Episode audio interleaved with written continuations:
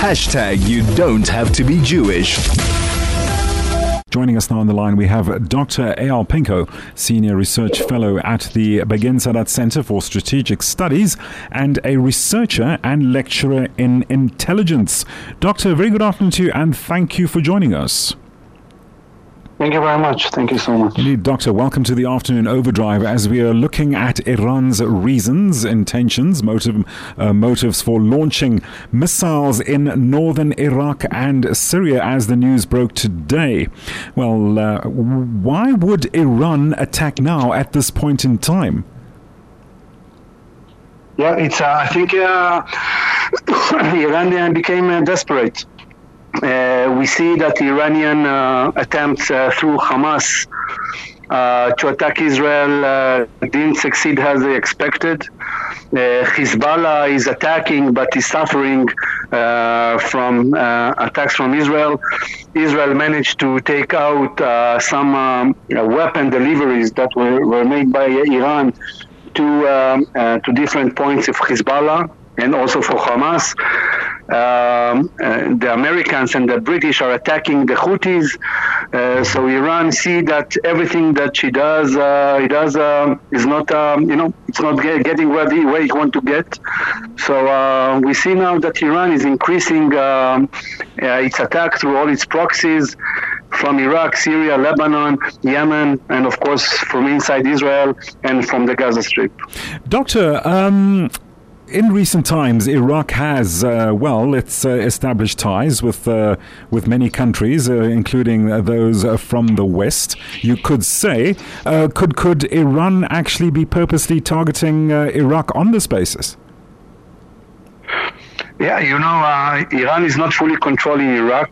Uh, Iran is operating something like 130 different type of Shia militias on uh, on the Iraqi soil, right? Uh, with the command of uh, Iraqi general.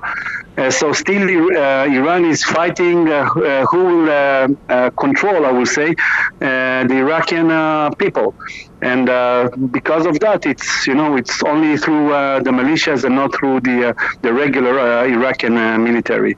It, it's interesting that all of a sudden they come up with the story of a spy base for Israel's intelligence agency, and they also refer to anti-Iran terror groups. So who are they, according to Iran?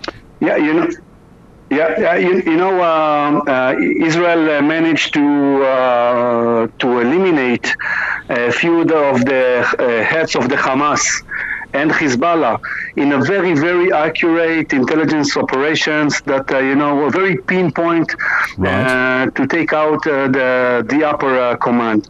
And you can do this kind of operations only if you have a very, very accurate uh, intelligence. It, this is only intelligence based. Uh, so Iran understands that, you know, it's, it was penetrated by adversaries. And more than that, there were a few uh, a few um, attempts in Iran uh, to uh, to bomb and uh, some uh, terror attacks, as they say, of course, terror attacks. And uh, they need to bring some explanation for that. You know, they mm-hmm. cannot stand like that. Oh, there is an explosion with, and I don't remember, it's more than 100 casualties. This cannot be um, be in peace and quiet. So this is the reaction of the Iranian regime. Doctor, when we look at uh, the eruption of war between uh, Israel and Hamas on October the 7th, we have the Houthi rebel issue going on in the Red Sea.